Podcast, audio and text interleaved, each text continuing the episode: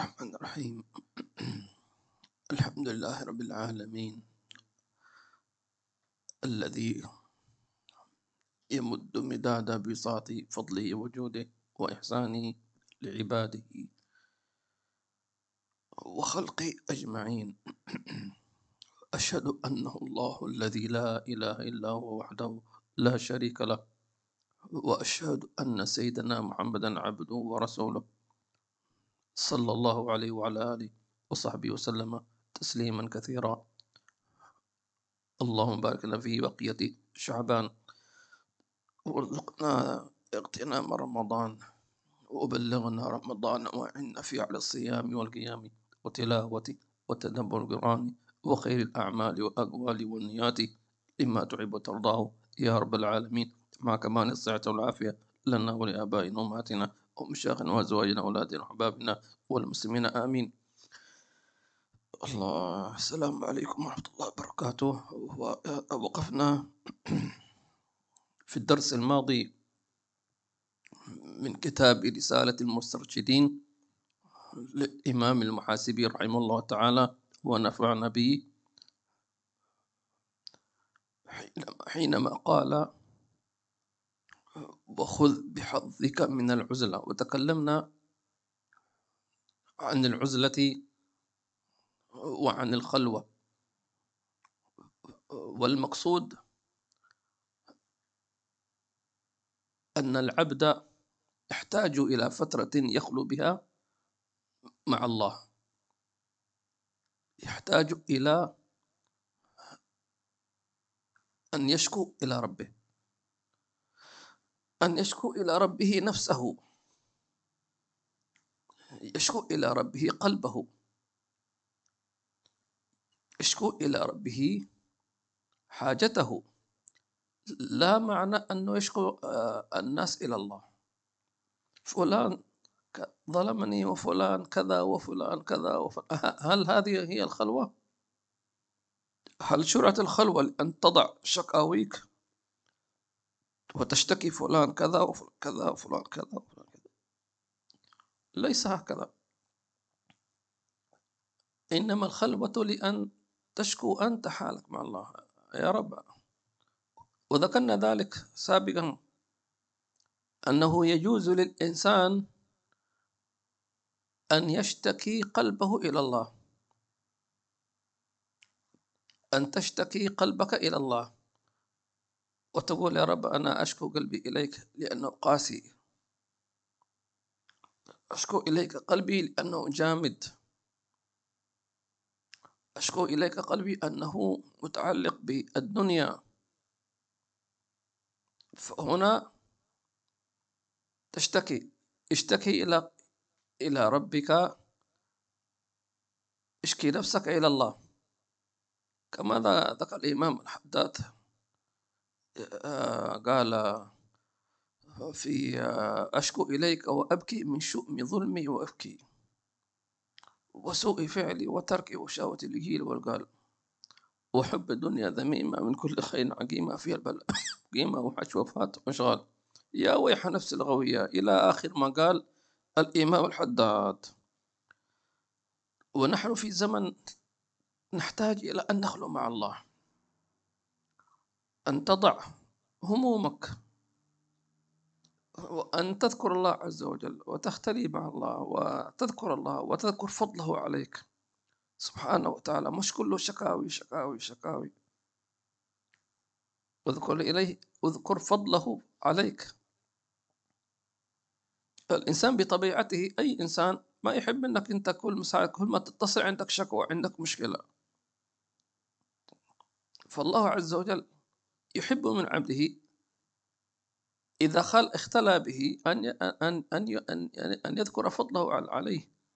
وهذا هو ما فعل النبي صلى الله عليه وسلم في آه، آه، ليلة الإسراء والمعراج أو غيرها. وذاك آه، أنه كان يقيم الليل فجاء سيدنا بلال سيدنا بلال كان من عادته قبل أن يؤذن يستأذن النبي صلى الله عليه وسلم. فمر على سيدنا النبي صلى الله عليه وسلم في في بيته فوجده يطيل القيام. وأطال وأطال وأطال. حتى انتهى صلى الله عليه وسلم من صلاته من قيام الليل. ف فذكر له سيدنا بلال يعني يعني أتقوم الليل وقد لك ما تقدم من ذنبك وما تأخر. فماذا قال قال أفلا أكون عبدا شكورا؟ يعني هذا قيام شكر.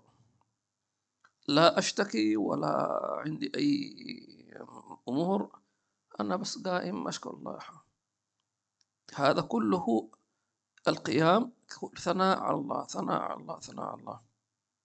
أفلا أكون عبدا شكورا؟ ولذلك من أراد أن أن يصل إلى مرتبة أن يكون مش شاكرا شكورا ونقول أو مما يساعده على ذلك أن تشكر الله عز وجل في وقت البلاء وفي زمن الغفلة.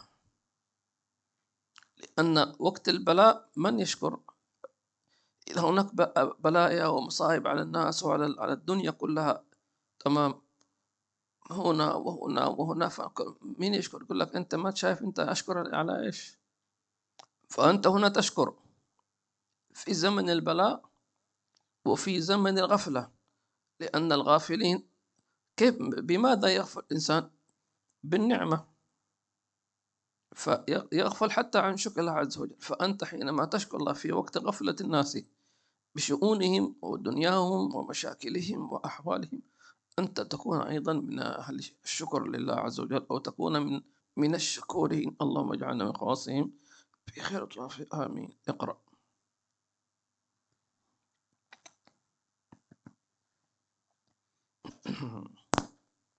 بسم الله الرحمن الرحيم وصلى الله على سيدنا محمد وعلى آله وصحبه وسلم. من رسالة المسترشدين للإمام أبي حارث أبي الحارث المحاسبي أبي عبد الله الحارث المحاسبي رحمه الله تعالى ونفعنا به وبكم إلى أن قال ولا تأخذن إلا حلالا وجانب الإسراف واقنع من الدنيا بالكفاف.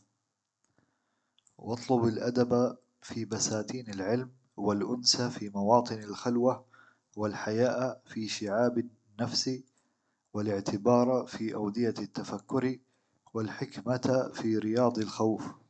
يقول كل واحدة من هذه التوجيهات عظيمة منهج. قال ولا تأخذن إلا حلالا.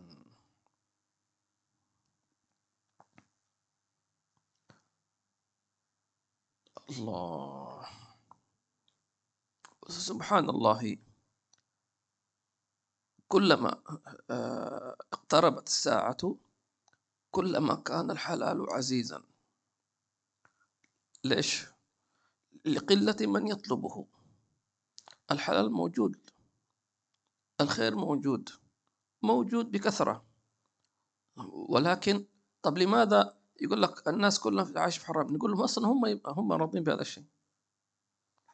ما طلبوا يعني ما نعم هم يقول لك أنا أريد الحلال لكن ما يسعى في في طرق الحلال. يريد أن يكون مليونير سريع. الان وانت تجدون في في في شبكات التواصل الاجتماعي وغيرها. يقول لك أنا هل تريد أن تربح عشرة آلاف درهم شهريا؟ هل تريد أن تربح ثلاثين ألف شهريا؟ هل تريد أن تكون مليونيرا؟ هل ت... ما شاء الله كله كلام.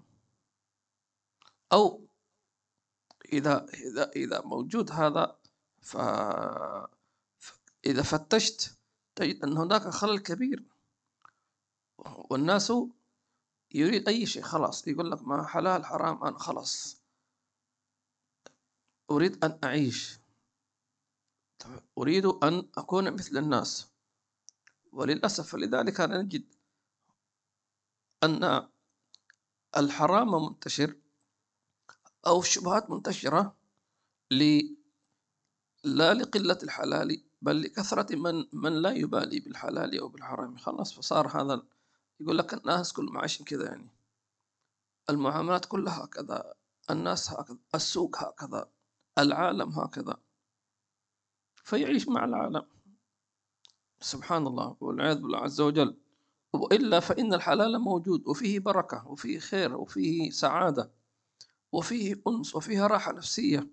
أبدا لا يمكن أن تأتيك السعادة بالحرام. ما يمكن. تعب نفسي ومشاكل ومش طايق نفسك وشعور بكأنك تختنق. هذا كله بسبب الحرام. والعياذ بالله عز وجل. إلا أن الناس يريدون الغنى السريع. يريدون شراء كل ما هو يعرض. يقول لك البنك موجود. خلاص عادي ما في مشكلة. أول زمان كان الواحد ما يشتري إلا إذا كان عنده أو على قد حاله زي ما قال. الحين لا تحصل واحد عنده راتبه خمس آلاف درهم وعنده سيارة يقول لك كله على البنك. وهناك أناس حياتهم كلها بالدين أكله بالدين وملابسه بالدين والبترول حق السيارة بالدين والسيارة بالدين حتى الكهرباء بالدين طب كيف عايش هذا؟ كيف تعيش؟ يعني ولو كان أن هذا البنك سيعطيك لكن أنت تعيش بمال غيرك. هذا الدين هذا مش فلوسك. مفهوم؟ هي فلوس الناس. البنك هذا يأخذ فلوس فلان وفلان وفلان وفلان ويقرض هذا وهذا وهذا بحكم التعاقد الذي أنت توقعه لا تقرأه. 90% من الناس ما يقرونه. أن البنك يتصرف في مالك وكذا كذا كذا وكذا بموجب اتفاقية تطبق الشروط والأحكام زي ما قال. وأنت كذلك تأخذ فلوس غيرك التي التي أنت لا تعرف أي ما هو مصدرها. من أصحابها. خلاص كله يعني مخربط زي ما قال. فبالتالي ما في بركة. لا بركة في ذلك والعياذ بالله. ولو أن الإنسان يعني عاش بما سيأتي الكلام إن شاء الله تعالى بما يعني قسم قسم الله له تمام؟ ستعيش هانئا. القناعة كنز لا يفنى كما يقال. ولا تأخذن إلا حلالا. قال الإمام الغزاء الإمام الحداد رحمه الله نفعنا في كتابه رسالة المعاونة أن الجلوس بعد صلاة الفجر إلى الإشراق يفتح أبواب الرزق الجسمانية. الجسمانية. قال ولرب في مع كلامي من يقطع البلاد لطلب الأرزاق يكون رزقها الذي يجلس بعد الفجر إلى الإشراق أسرع. في تحصيل الأرزاق من الذي يجوب البلدان. واضح؟ الذي يجلس بعد الفجر إلى الإشراق يذكر الله عز وجل يحبس نفسه. تمام؟ فإن الله عز وجل يسهل له الرزق. وقال شيخ عمر نفعنا به هناك رزق إن تلك الرزاق الجسمانية رزق الفهم. الفهم العقل. فالذي ينام بعد الفجر مباشرة ويكون هذا ديدنه تمام؟ عقله صغير. احترامي للذين ينامون بعد الفجر. كيف صغير؟ يعني ما يفكر. يقرر على طول سريعا لا يفكر في العواقب. هذا عقله صغير. يعيش كما يقال اللحظة. هذه كلها سبحان الله. والذي فلذلك تأتي الأرزاق بعد الفجر. توزع على على الذاكر الله كثيرا سبحانه وتعالى. الله الله. ولا تأخذن إلا حلالا. وقلنا سابقا أن الحلال قد يتأخر قليلا. تمام؟ قد يتأخر في بدايته. ولكنه إذا أتى أتى ببركة عظيمة. سبحان الله. الله. قال وجانب الإشراف. الإشراف هو تطلع النفس للشيء يتشوف. تمام؟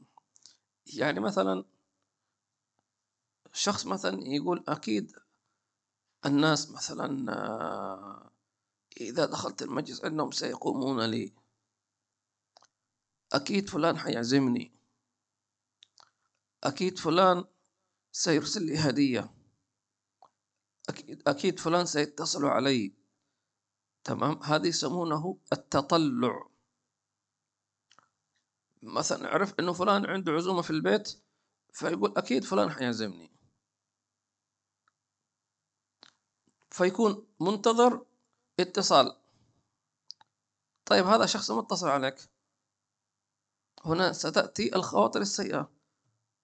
هذا ناسيني وهذا ما يبغاني وهذا متكبر وهذا أنا مش مش من من الناس اللي عنده أنا ليس لي قيمة عنده وأنا مش عارف يلا خذ هذا كلام كله كله غلط. لأنه مبني على باطل. ما بني على باطل فهو باطل. مشكلة الناس يبني بنايات على على باطل.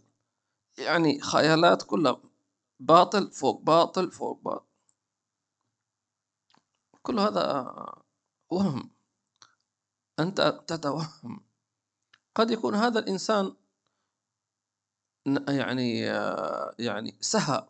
ما نقول نسي أو ترك. سهى أنه يعزمك. فأنت خليته أنه هو أصلا مستحقرك ومش لا ينظر إليك أصلا وأنت ليس لك أي قيمة عنده. وأنت إنسان تافه وأنت مش عارف إيش وهذا متكبر و, و, و يا يا ساتر. وخذ من هذه الأمراض القلبية التي بناها على سوء الظن. قال سبحانه وتعالى يا أيها الذين آمنوا اجتنبوا كثيرا من الظن. إن بعض الظن إثم. كيف؟ يعني ممكن إنسان يظن يسيء الظن بإنسان ثم يكون هذا الظن صحيح. نقول أنت آثم. لأنك أسأت الظن به. حتى ولو طلع صح كلامك. ليش؟ لأن سوء الظن أصلا حرام. لأنك أسأت الظن دون أن تتحقق. فبنيت أمرك على على غير أمر واقعي إنما افتراضي. ولكن طلع كلامك صح. فتأثم على سوء الظن. شوف أنت الآن تتعامل مع الله عز وجل بمحكمة عدل. والله لك ذرة تأخذها. عليك ذرة تحاسب عليها. ونضع الموازين الحق القسط ليوم القيامة. ما في. كل واحد كل واحد حياخذ حقه. فمن يعمل مثقال ذرة خيرا يره. ومن يعمل مثقال ذرة شرا يره. أساءت الظن أنت بإنسان تحاسب على ذلك. الله. شو ما في إنسان خاصة إذا كان مسلم إلا وفيه بذرة خير. فيه بذرة خير. يعني يحكى حكاية عجيبة عن الحجاج. ما هو الحجاج معروف أنه كان من من السفاحين وكذا؟ آه، فقبض على آه، ثلاث رجال. وهؤلاء الثلاث رجال كلهم ينتسبون لامرأة. فجاءت هذه المرأة قبض الحجاج على أبيها وزوجها على أبيها وزوجها وابنها عفوا قبض قبض على ابنها وزوجها وأخيها. فجاءت إليه تقول أنا أريد أن تطلق سراحهم. فقال أنا لن أترك إلا سراح واحد. اختاري واحد منهم. واحد سأطلقه والثاني سأقتلهم. غير بدل حرام ليش؟ لا. إما أن تختاري ابنك نعطيه لك ونقتل زوجك وأخوك وأخاك. وإما أن تختاري زوجك نرجع إليك ونقتل ابنك وأخاك. وإما أن تختاري أخاك ونقتل زوجك وابنك. إيش رأيكم؟ ماذا تختارون؟ حول ولا قوة إلا بالله. خلاص. اثنين سيقتلان وواحد سيبقى. ففكرت قليلا وقالت إن اخترت زوجي تمام؟ قالت آآ آآ سيقتل ابني ويقتل أخي. وإن اخترت أخي سيقتل ابني وسيقتل زوجي. فقالت في النهاية الزوج موجود تمام؟ والابن مولود والأخ مفقود فهمتم؟ معناه إذا قتلت زوجي فممكن الزوج غيره يعني. يعني في عوض في عوض. وإن قتلت ابني فأنا ممكن أجنب أن أنجب غيره إذا تزوجت لكن إذا قتلت أخي فالأخ لا يعوض.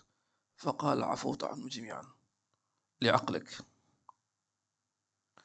الشاهد أنه أنه ما من إنسان إلا فيه خير إذا استطعت أن تحرك في هذا الخير. تمام؟ إن استطعت أن تحرك فيه المعاني الباطنة. فنرجع إلى كلامنا أن لا تسيء الظن بغيرك أو لا تتوقع حتى لا زي ما يقولوا إيش؟ آه، يخيب ظنك. توقع الخير. لذلك أهل التصوف إيش قالوا؟ يعني في بعض الناس أصحاب البرمجة العصبية ما يفهمون. يقول أنتم دائما يعني تضربون على على أنفسكم أنت نفسك كذا كذا. نقول بالعكس. ارتحنا كثيرا. لما مثلا أنت تعتقد أنك لن تدعى ليش؟ لأنك أنت لا تستحق أصلا. أنت مسلم وعاصي يعني أنت صح أنت أنت أنا أتهم نفسي بأني أنا ما أستحق أحضر مجلس مثلا معين لسوء بذنوبي. فحينما أتوقع هذا الشيء ثم تأتيني الدعوة فكيف تكون الدعوة عندي مفاجأة لأن ما كنت أتوقعها؟ لكن إذا توقعت أن أنا أكيد سيعزمون أنا إنسان كيف؟ أنا عندي كذا وأنا كذا وأنا إنسان لي وجودي ولي كياني ولي تاريخي ولي مش عارف إيش. كل هذا الذي كان يتوقعه لم يلتفت إليه. فهنا سيصاب بالخيبة الأمل ويكون هنا سوء الظن ويقابل الإساءة بالإساءة. أنت ما عزمت أنا ما أعزمك. أنت ما سلمت أنا ما أسلم وأنا أوريك. وخذ من هذا إيش؟ الحرب النفسية ولا الشيطانية فلذلك نقول تعالوا إلى التصوف يهذب نفوسكم عشان عشان ترتاحوا. وهذا وهذا فعلا هذا هذا الحق. وهذا الذي يحدث. كان الصحابة رضي الله عنهم على هذا الوصف. كان ما يعني ما يتوقعون ما يتوقع إنه أن أن يكون هو من صحابة النبي صلى الله عليه وآله وصحبه وسلم رضي الله تعالى عنهم وأرضاهم. الله الله نسأل الله السلامة والعافية في ذلك. آمين. قال وجانب الإشراف.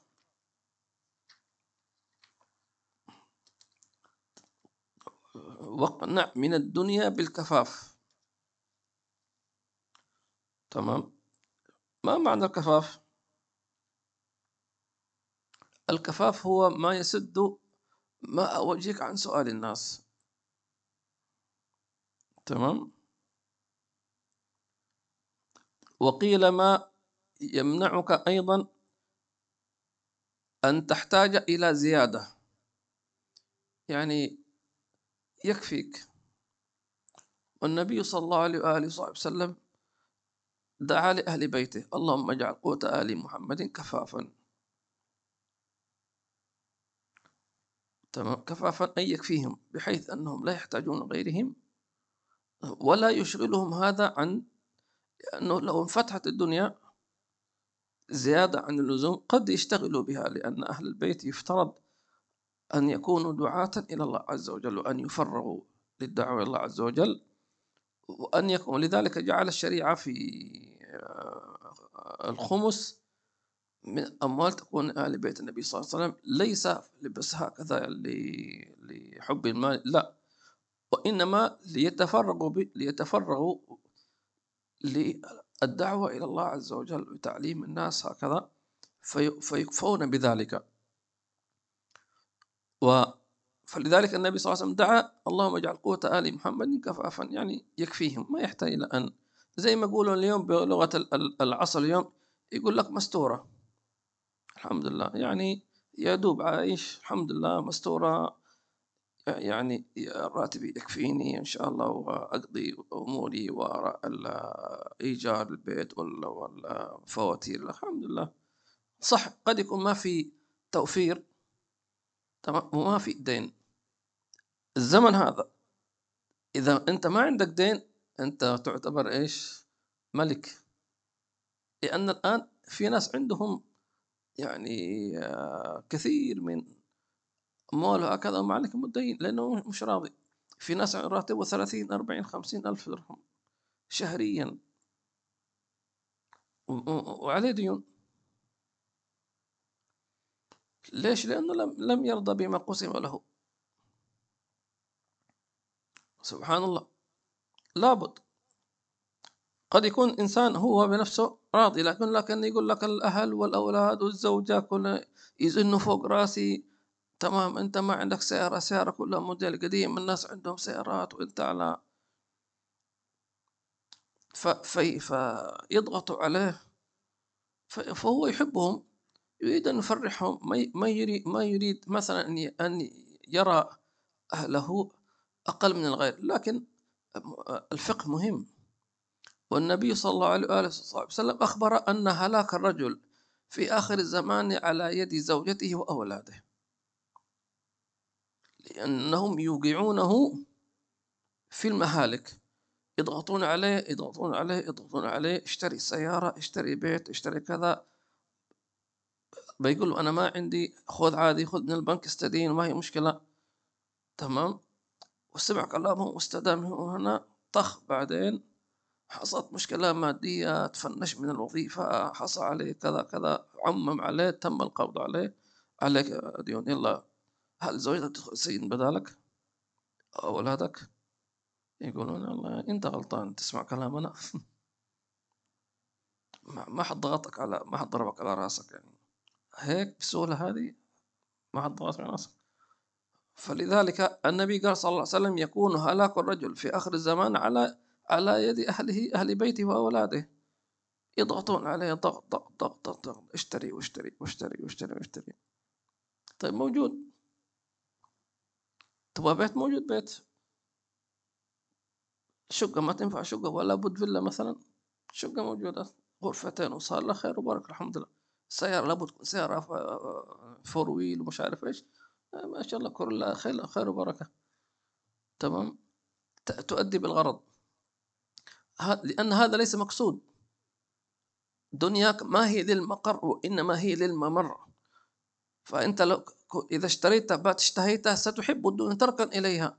الدنيا حلوة أكيد. كل يوم شيء جديد وموديلات جديدة وأشكال جديدة وملابس جديدة وسيارات جديدة وبيوت جديدة خذ كل يوم جديد جديد جديد, جديد. والبنوك تقول لك عادي ما هي مشكلة. كم راتبك؟ هذا خلاص تفضل. نعطيك بطاقة البنك والصراف البنكي ومش عارف إيش.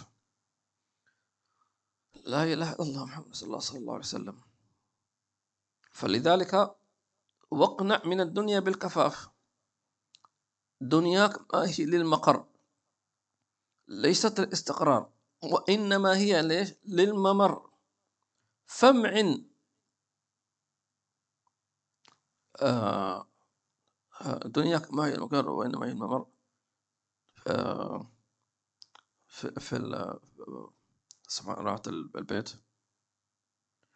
دنياك ما هي المقر وإنما هي الممر. الحاصل البيت يقول معناه فمع شوف إذا عندك تطلع عندك.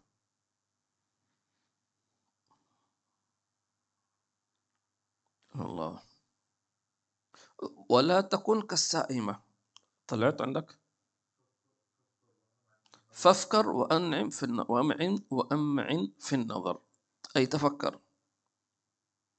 وأمعن في النظر. خلي نظرك أعمق.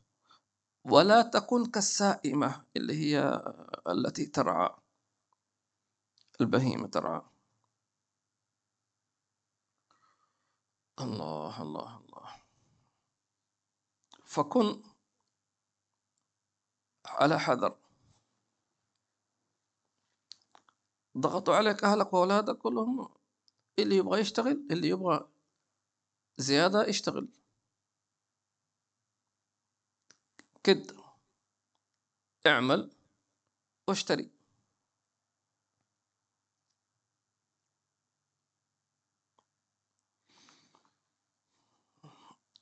الله الله الله. دروس أنا أخذتها من سيد يحيى عمر دروس. وذكرتها ولا أزال أكررها لأننا نتعلم. كما ذكرت لكم أنا كنت من الذين يحبون السيارات ويشتري. سبحان الله. فاشتريت سيارة كمان مستعمل يعني فور ويل وكذا فرحان فيها. بعدين جاء الحي عمر يعني زيارة إلى عندنا هنا.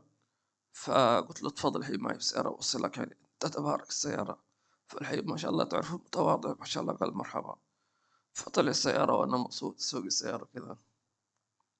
فالحبيب قال لي هذه سيارة مين؟ قلت له سيارتي. قال لي هل عندك بيت في تريم؟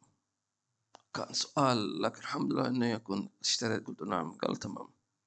يعني الذي فهمته إذا كان ما عندك بيت ما عندك بيت عندك سيارة تجيب لك بيت صح ولا لا؟ إذا حين واحد بيشتري سيارة ب 300 ألف درهم 300 ألف درهم تجيب لك two studios يعني. واحد في عجمان واحد في الشارقة صح ولا لا؟ تأجر واحد تسكن واحد. إيش الاستوديو هذا؟ ما يزيد خلاص والسيارة هذه فرحان بها أعطيها سنة سنتين صارت قديمة. وينزل صار عشرين بالمية. بالعكس أخبروني بعضهم إذا اشتريتها من الوكالة وبعتها يوم ثاني عشر بالمية تنزل من قيمتها تقريبا. شو هذا شيء؟ هذا هذا السوق يقول لك فعلا المجنون يمشي مع السوق هذا. كيف تضع 300 ألف وفوق على سيارة كيف هذا؟ فين عقلك؟ وأنت لا تملك شيء. لا بيت ولا business ولا عندك شيء. شو زي full option سيارة ما شاء الله. يعني فيها حساسات وفي كمبيوتر. أكثرها ما تستخدمها. لأن القانون ما يسمح لك فيها صح ولا طيب شو ما في فايدة. بس كذا يعني منظر. سبحان الله فافكر وأمعن في النظر. ولا تكون كالسائمة تمشي مع المرعى مع, مع الخيل يا شجرة زي ما يقولوا.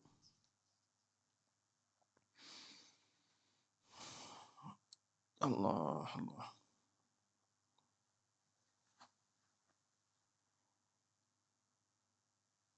إذا الله أعطاك فلوس فكر في في في استثمارها دينيا وفي استثمارها أخرويا. يعني هذه 300 ألف درهم هذه تستطيع أنك تشتري شقتين تمام؟ كما ذكرنا واحدة تأجرها وواحدة تسكن فيها. وتشتري سيارة يعني على قد الحال مستعملة أو حتى جديدة ولكن سيارة يعني صالون زي ما يقولوا محرك 1.5 وإلى آخره هكذا. وتبني مسجد.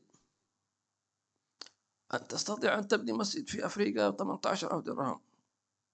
مسجد يسع 100 مصلي. إيش رأيك؟ لكن واحد ما يفكر. اشترى عجبته سيارة فور ويل وكذا. 300 ألف 350 تفضل. بعدين خلاص حتفرح بها شهر شهرين خلاص بعدين حتمل ما في ما في جديدية السيارة فافكر وأمعن في النظر ولا تكن كالسائمة بعدين إذا هذا الشقة أجرته أو بعته جابت لك فلوسها ممكن تشتري. لكن كن أنت أمنت نفسك أخرويا بنيت مسجد. أمن خلاص أمن أمنت مستقبلك في الآخرة. يعني إذا جاك الموت أنت أنت صدقة جارية. مفهوم؟ فالله يرزقنا الفهم.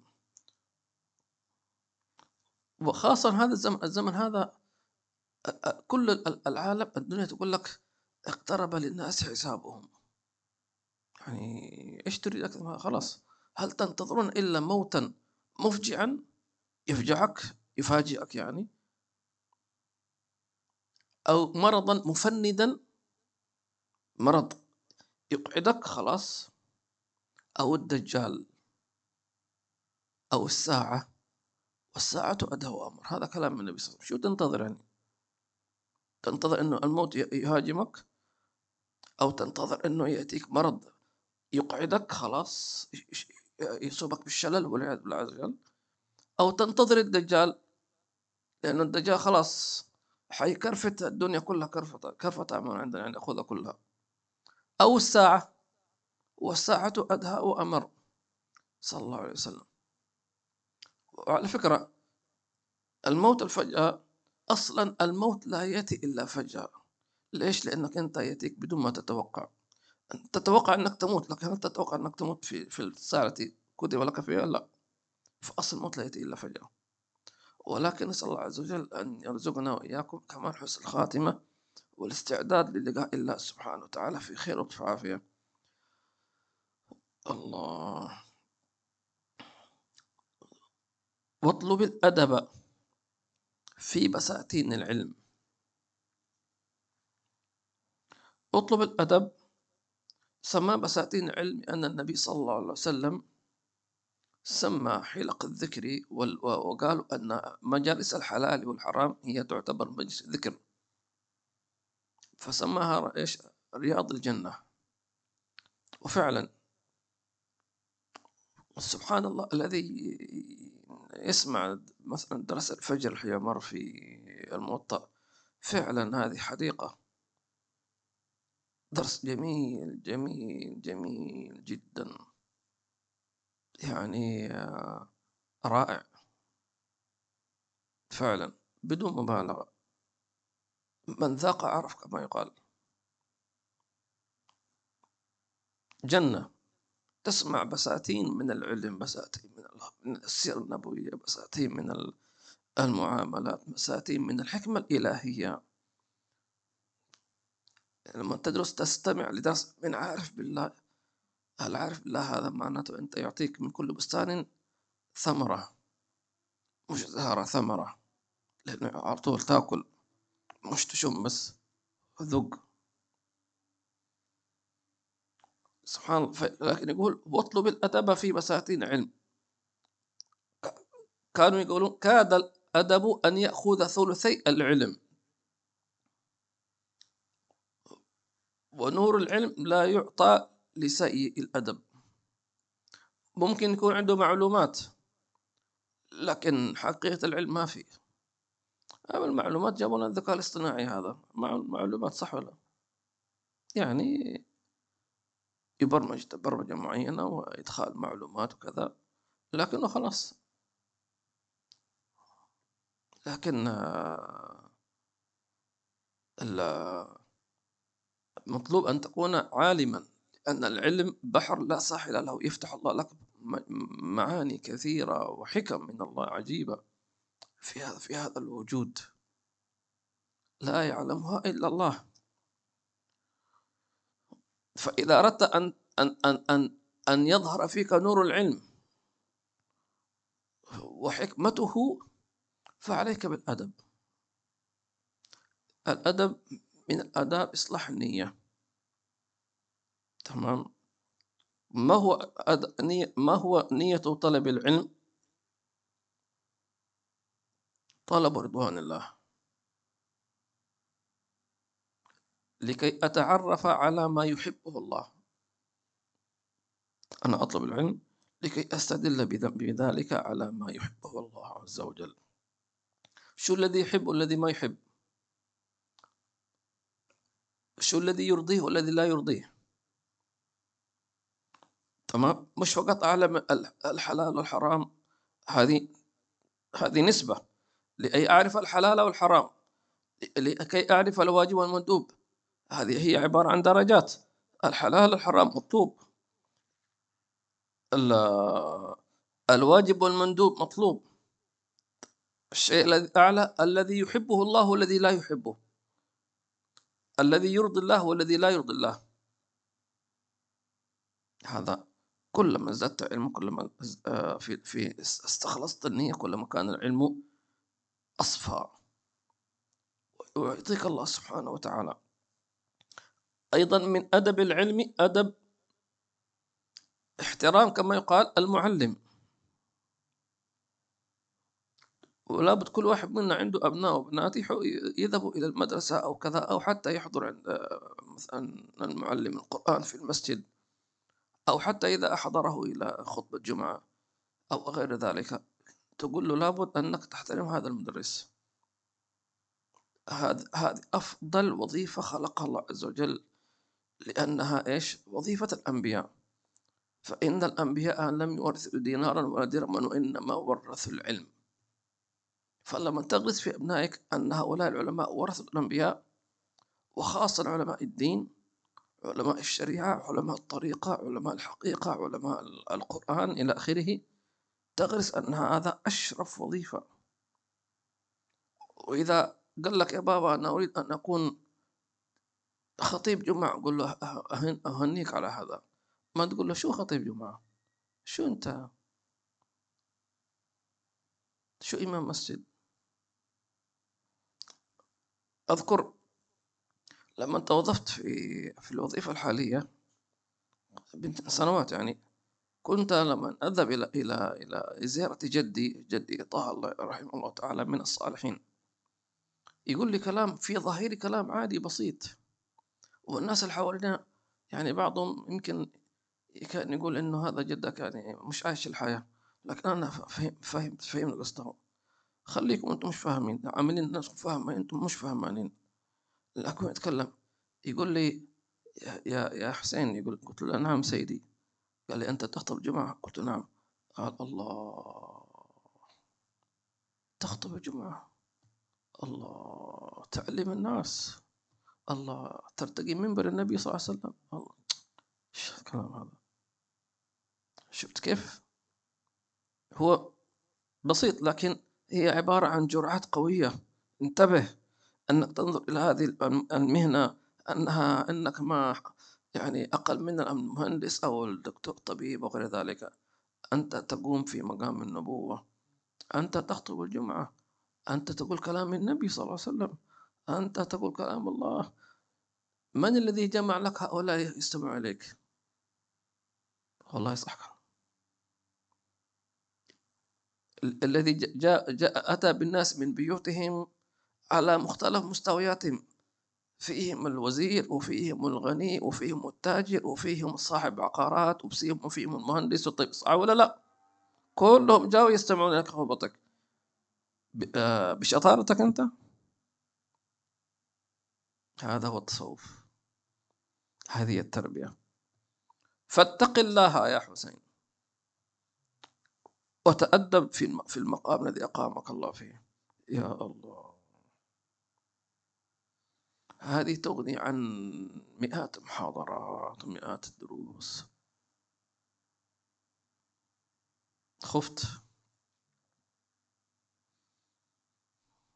ولكن رحم الله الرجال هؤلاء التي كانوا يربون هذه التربية. في ظاهر كلام بسيط عادي. والذي ما ما يدرك عمق هذا كلام يعني. الله يرزقنا أدب. كان حي عبد الله بن حسين الطائر هكذا. كان إذا قال وقف أمام الناس ويذاكر الحمد لله. كلهم يبكون. عشان قال بس الحمد لله.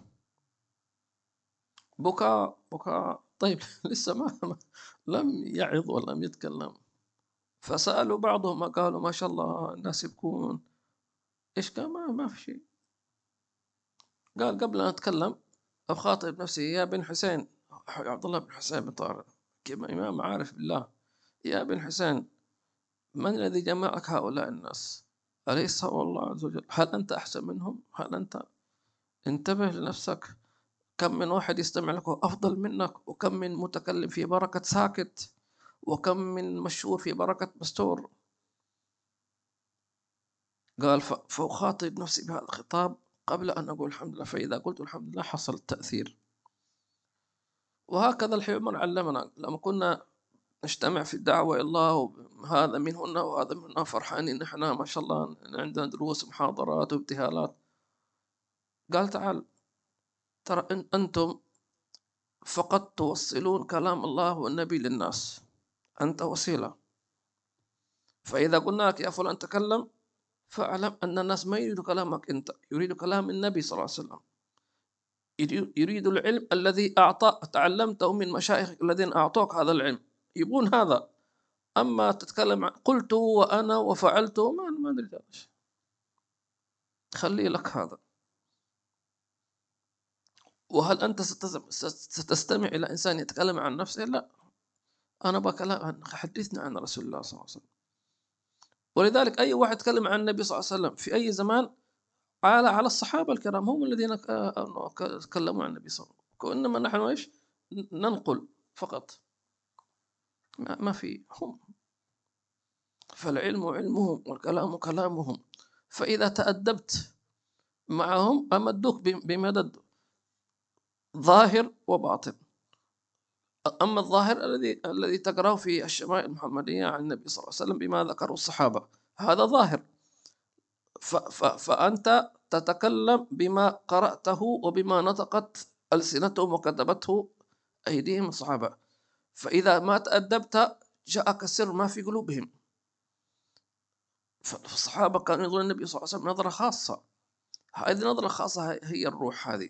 فإذا أنت تأدبت بأدبهم وتعلق قلبك بهم تشابت قلوبهم. فصرت ترى النبي صلى الله عليه وسلم وأنت في آخر الزمان. هذا الذي نراه في الحوار لما نتكلم عن النبي صلى الله عليه وسلم كأنه كان موجود معهم. صح ولا لا؟ كأن فعلا يعني شو شو الوصف هذا؟ عجيب. صلى الله عليه وسلم. لا تنظر إلى المدرس أنه هذا موظف يأخذ راتب وخلاص. ودائما أقول للطلبة آه، إذا إذا كنت في مدرسة أو في كلية أو جامعة لا تنظر إلى المدرس أو هذا أنه جاي وظيفة ويستلم راتب. فإن جاء في بالك هذا لن تنتفع منه. وكذلك الطبيب. إذا رحت عند طبيب أنه هذا جاي بس يعني فاتح عيادة عشان يتكسب قد يكون صحيح. ومن حقه يتكسب. ما هو يجتهد. لكن إذا نظرت إليه أنه مجرد عبارة عن مهنة فلن ينفعك ولو أعطاك الدواء. لأن نصف العلاج نفسي. صح ولا أو ما نقول نصف نقول نسبة كبيرة من العلاج تتعلق في نفسيتك أنت في استقبالك أنت. حتى قالوا أن مرض السرطان نصف علاجه بالنفس النفسية لا تكون نفس مطمئنة وراك لا, لا, لا تخاف لا تسع لا تتشنج. لا تتنرفز لا تتوتر خليك.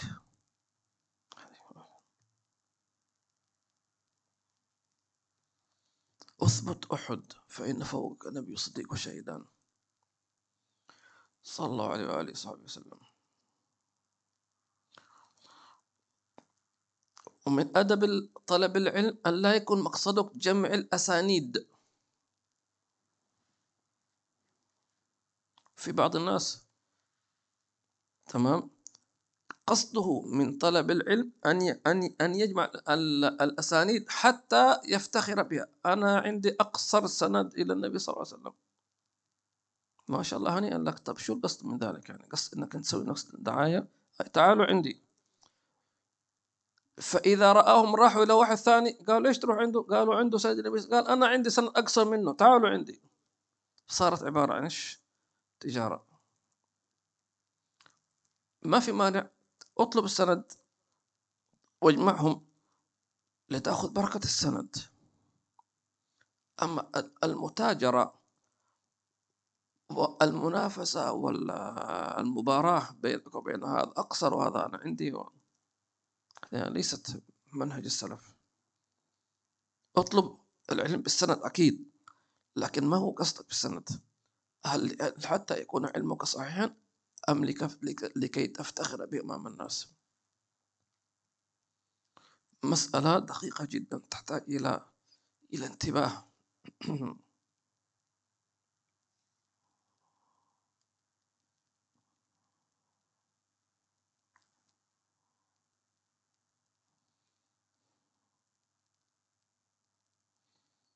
الله الله والأنس في مواطن الخلوة. أطلب الأنس في مواطن الخلوة. أي عود نفسك. إذا إذا أردت الأنس ما تقول أنا أريد أي شخص يؤنسني. لا تعتمد على البشر لأن البشر كل واحد له مزاج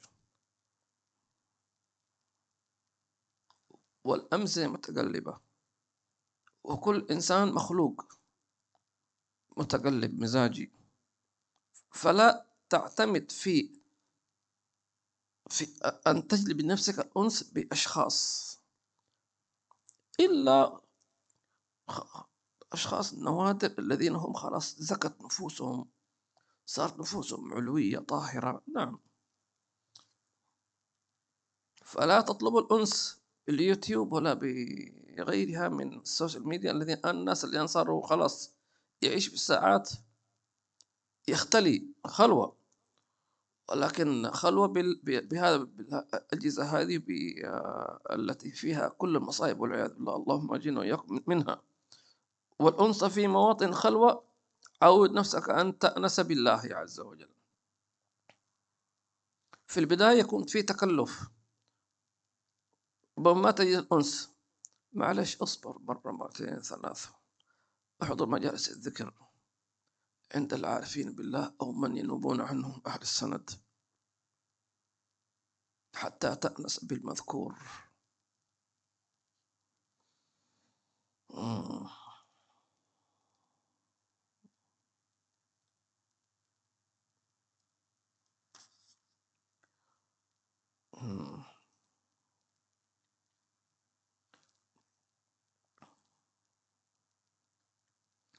ولذلك إذا أحسست بوحشة فتوضأ وصلي واذكر الله عز وجل. يأتيك الأنس.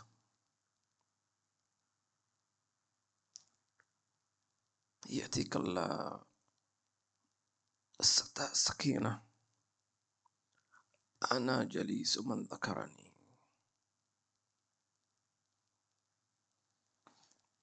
الله الله. والحياء في شعب اليقين.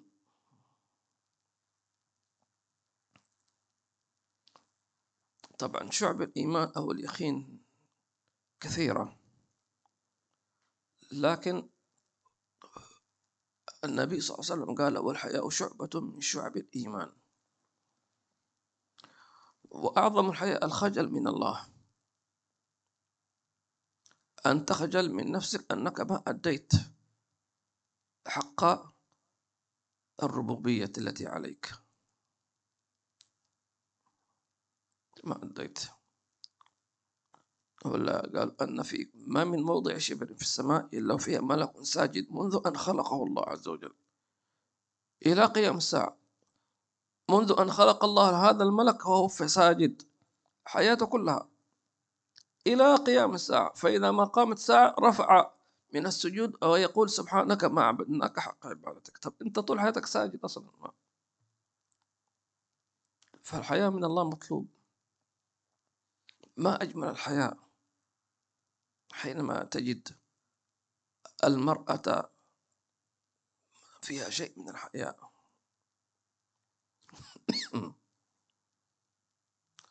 الله يعيد الحياة إلى نساء المسلمين اليوم. يا لا إله إلا الله.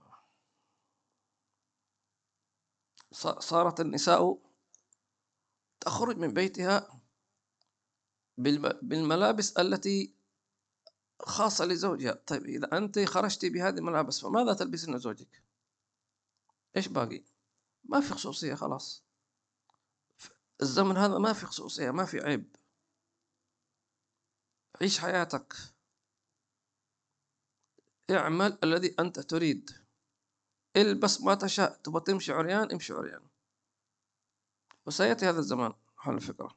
سيأتي. عراه.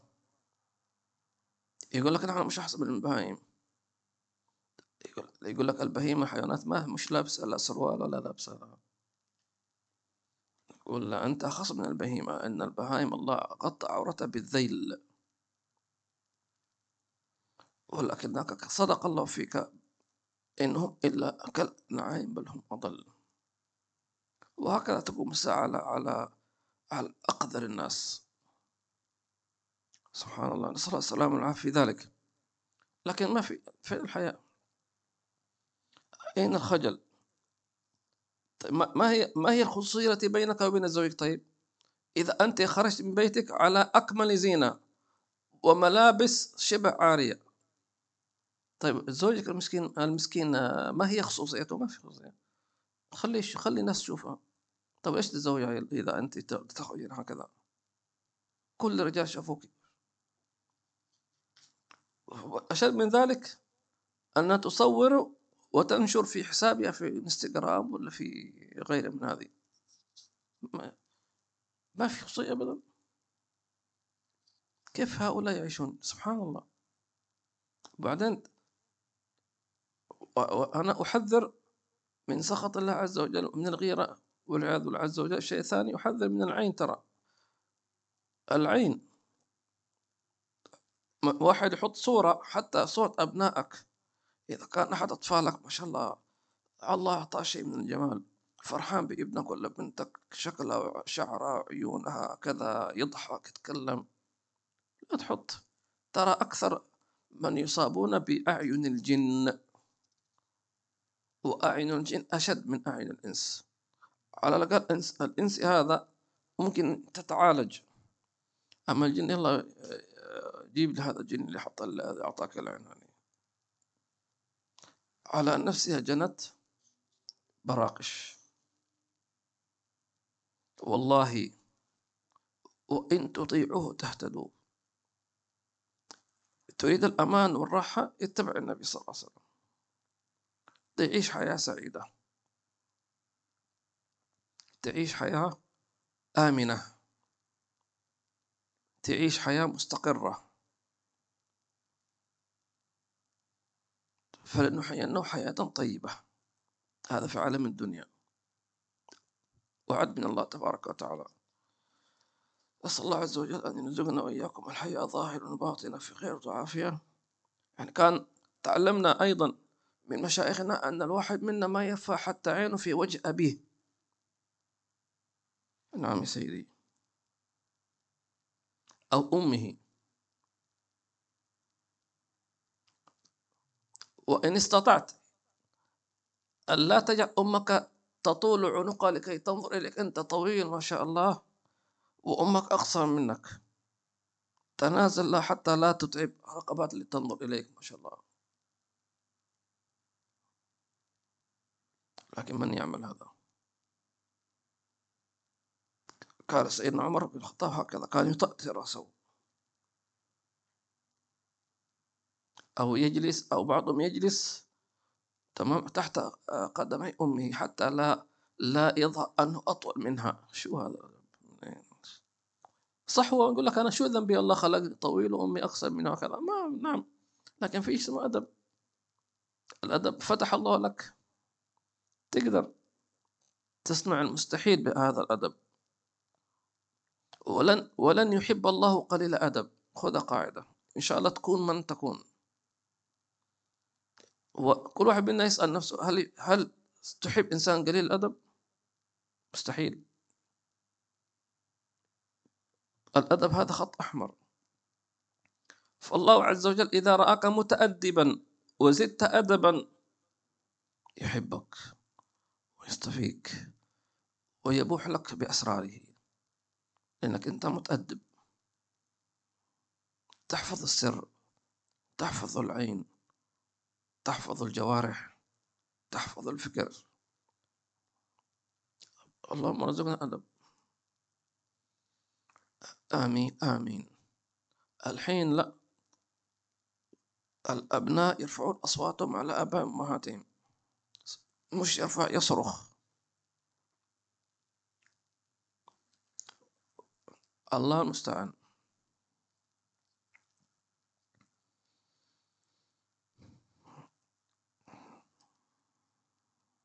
طبعا نحن نتكلم بكلام عام يعني.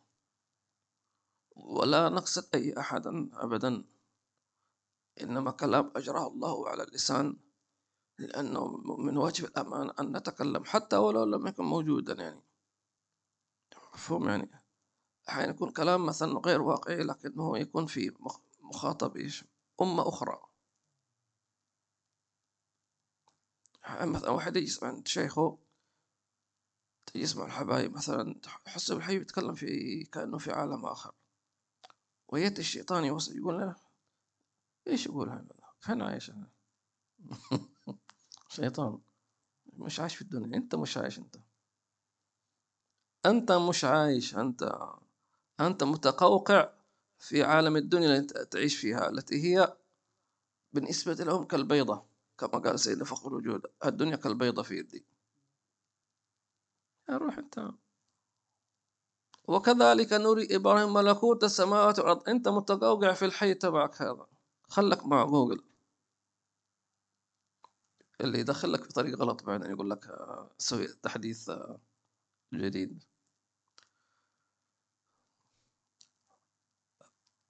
تمام. العارفون بالله أعقل الناس وأفهم الناس. فالله يرزقنا أدب معهم إن شاء الله في خير وعافية ونكتب بهذا القدر. سبحانك اللهم وبحمدك نشهد أن لا إله إلا أنت نستغفرك اللهم علمنا ما ينفعنا وارزقنا علما نافعا وقلبا خاشعا ولسانا ذاكرا. آمين. اللهم بركات هذه الليالي وما مضى علينا من نصف شعبان. نسألك اللهم أن تجعلنا من المغفورين والمنظورين والمعتقين وهيئنا يا ربنا لي لأول ليل من رمضان وليلة النظر أن الله يجعلنا من المخطوبين لحضرته والقرب منه في خير وعافية. واللهم اغفر لنا ولآبائنا وأمهاتنا ومشايخنا وأزواجنا وأولادنا وأحباب المسلمين صفات إلى حضرة حضرة النبي صلى الله عليه وسلم.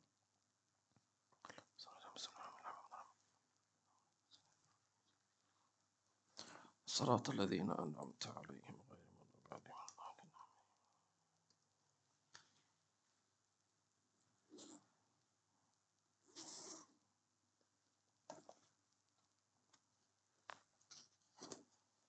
قال الشاعر؟ ستبدي لك الأيام.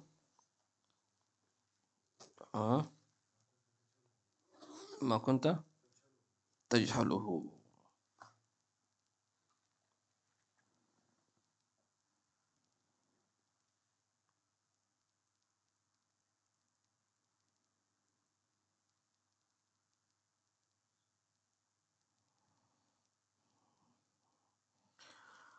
حياك الله عبد الرحمن. الله يجزيك خير وبارك الله فيك. وجزاك الله خير. الأخت نجيبة وعليكم السلام ورحمة الله وبركاته ومغفرته وهداه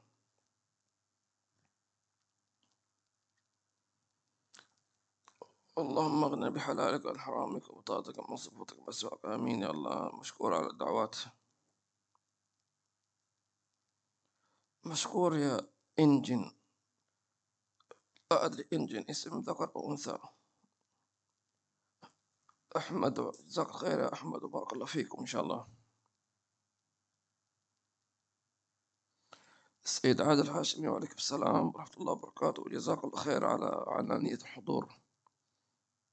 ويشكر المساعدين في البث. يقول كثير من الناس معظم أوقاته في مشتريات الاستعداد لرمضان. نصائحك الاستعداد للروح لاغتنام الصيام والقيام وتدبر قال مشايخنا عجبا. رمضان شهر الصوم وليس شهر الأكل. تمام. يا أخي الحبايب يجيبون كلام عجيب يعني. يعني كلها بسبب الدعايات والإعلانات. تخفيضات و والواحد يقول لي يعني صح إنسان يريد أن يفرح برمضان ويفرح أولاده ممكن يعني شيء على شيء خفيف هكذا يعني بحيث أنه يعطي جو لرمضان أنه هذا شهر يعني فيه يعني خير وبركة. فنحن نحب أن نكون لا نكون مشددين ونكون نعيش الواقع. فمثلا الاستعداد رمضان لشراء الأغراض يكون أول شيء على على وجه التوسط لا إسراف ولا تبذير ثم تكون النية على إطعام الطعام. تريد أن تشتري في من السوق أكل وكذا وكذا أنه لتفضيل الصائمين. فتطبخ في بيتك مثلا وتوزع للجيران هذا تمام خير وبركة. فيكون المقصد لشراء الأكل وهكذا لإفطار الصائمين قدر المستطاع. تفطير الصائمين وإطعام الطعام وغير ذلك. وإلا تبون رأي أن الواحد يبقى زي ما كان عليه قبل رمضان. نفس الوجبات هي نفسها يعني ما يتغير شيء إلا شيء بسيط يعني. أو أقلل من ذلك. إما أن تبقى كما أنت أو أقلل. لكن الناس حيزعلوا مني بعدين. رحمة بأزواجكم بزوجاتكم. هي برضه تصوم ولا ما تصوم؟ تصوم مسكينة. يعني إعداد الإفطار شغل ثم تغسيل الأواني شغل آخر. هذا مشوار طويل. فما بالك بإفطار يوميا وسحور وكذا وكذا. وبعدين آه، آه، الأولاد في المدارس وهذا يحتاج مدارس أو كذا فنقول نصيحة للإنسان أن نستعد الإنسان روحيا. أن تسعى لرمضان بأن ترتب وقتك الآن. كم تريد تختم ختم في القرآن؟ أريد أن أختم ثلاث ختمات على الأقل. قالوا لأن الإكثار من الختمات في القرآن أقلها ثلاث ختمات. فمن ختم أقل من ذلك فما يعتبر أكثر من التلاوة لأن من سنن رمضان الإكثار من تلاوة القرآن. فمن قرأ ختمة أو ختمتين فليس من المكثرين لأن أقل الكثرة ثلاث ختمات. فكل واحد يعمل حسابه أقل شيء ثلاث ختمات. لا تقبل ختمتين شو ختمتين؟ أقل شيء ثلاث ختمات. ثم زد وزد وزد. واجعل ختمات متفرقة. ختمة ختمة للتلاوة وختمة للصلاة القيام. اجعل لك ختمة في قيام. وهذا كنا منذ سنوات. غير صلاة التراويح في المساجد. صلي مع الناس في المسجد وحضور الصلاة في المسجد. كل شيء والتهجد لك. أنت اعمل لك نفسك ختمة أنت تقرأها من أول ليلة إلى آخر ليلة. ستجد فيها مدد كبير جدا. كذلك ختمة التدارس. وهي أن تجعل أن الأسرة يجتمعون على أن يقرأوا كل يوم جزء في رمضان. سواء كان الزوج مع زوجته أو أولاده أو كذا فيقرؤون الموجود المتيسر. كل يوم جزء كل واحد يقرأ صفحة أو حزب من القرآن يوميا يقرأ جزء اليوم الثاني. فيختمون في رمضان ختمة العائلة ختمة البيت كله ختمة التدارس. هذه فيها خير وبركة مدد عظيم. إن شاء الله.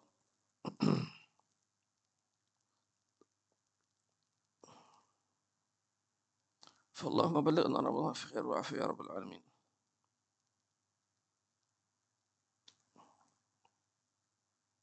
حياكم الله يا أخت الرحمة المهداة. اللهم صل على محمد الناس خير صلى الله عليه وسلم. الأخت سكينة وعليكم السلام ورحمة الله وبركاته. حبيب as for me what I see from غالبا لا يساعد I don't know how to explain it as if they have combined شو ترجمة يا جمال معلش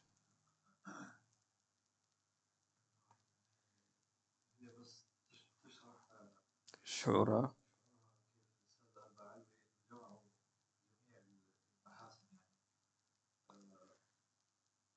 الحمد لله شاء الله كلهم كل المشايخ يعني موجودين فيهم خير والبركة إن شاء الله الحمد لله.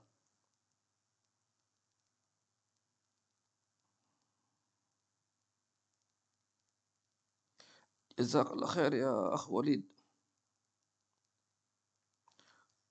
ما ضل بالخبر يقين وما غوى أبدا ومن لم ينطق حديث عن هوى بل جاء بالغيث الكريم فلم يذر شبرا على وجه البسيط مرتوى. صلوا بلا شح عليه وسلموا وما لح نجم في السماء وما ضوى اللهم صل على النبي محمد صلى الله عليه وسلم وآله وبلغنا شفاعته وجواره وصحبته ولا النظر لوجه الكريم جل جلاله ورضوانك آمين. جزاك الخير يا أخ وليد. مشكور سيدي. صلى الله عليه وآله وصحبه وسلم. Habib connect us with you even if I I couldn't can, can not to do much in serving but uh, at least let us wash إن شاء الله ربنا إن شاء الله يعيننا وإياكم. إبراهيم سقاف حياك الله إبراهيم وعليكم السلام ورحمة الله وبركاته. الأنس أم عمر الله يجزيكم خير يا أنس أم عمر وجزاكم الله خير. الأخت أم, أم أحمد وعليكم السلام ورحمة الله وبركاته وجزاكم الله خير يا أم أحمد.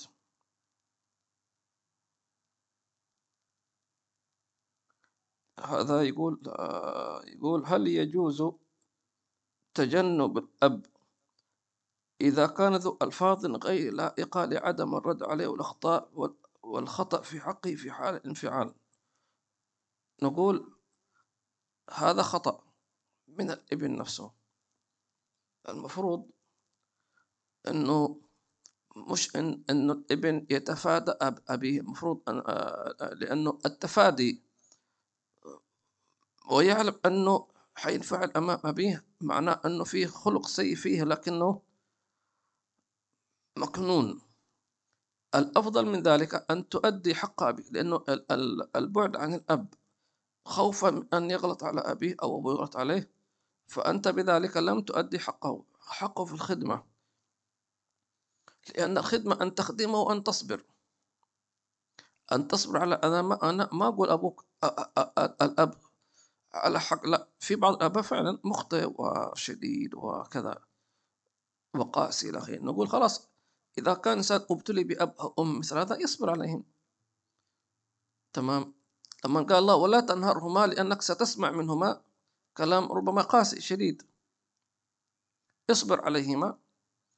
في البداية ممكن إنسان يتفادى لكن لا مش معنى أنك تبتعد أو أنك يا الإنسان أو أن هذا يبتعد عن أبي أمي يقول لك لا مثلا ما يزور أبوه ليش والله أنا خايف أعصب على أبوي؟ لا أنت الآن وقعت في العقوق. ليس هذا مبرر. واضح؟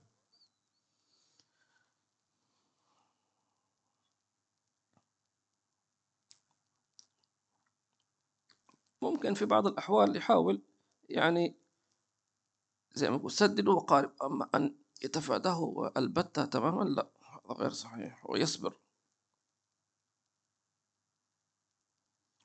وذكرت لكم قصة هذا الرجل الذي كان كانت أمه ما ما تناديه إلا بالسب. وأمام الناس أمام أصحابه.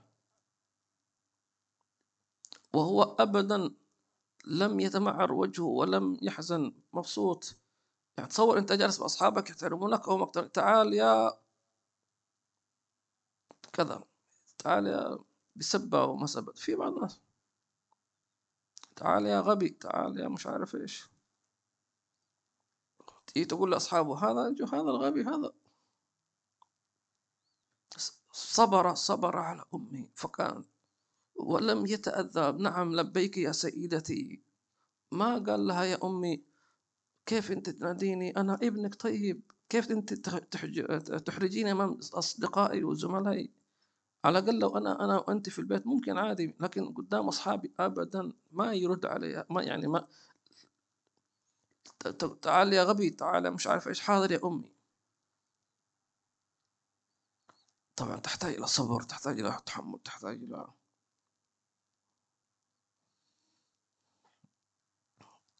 الله يعين. محمد وعليكم السلام ورحمة الله وبركاته يا محمد. وإياكم. أم مريم وإياكم يا جزاكم الله خير يا أم مريم. عبد الله جزاك خير يا عبد الله. الأخ بكر السلام عليكم سيدي وحسين. جزاك الله خير. Please make دعاء for my family. وعليكم السلام ورحمة الله وبركاته. May Allah إن شاء الله yeah, bless you and your family إن شاء الله. Put إن شاء الله بركة لكم إن شاء الله جميعا. جزاكم خير إن شاء الله ونستودعكم الله الذي لا تضيع ودائعه والسلام عليكم ورحمة الله وبركاته. سبحانك اللهم وبحمدك نشهد أن لا إله إلا أنت نستغفرك ونتوب إليك.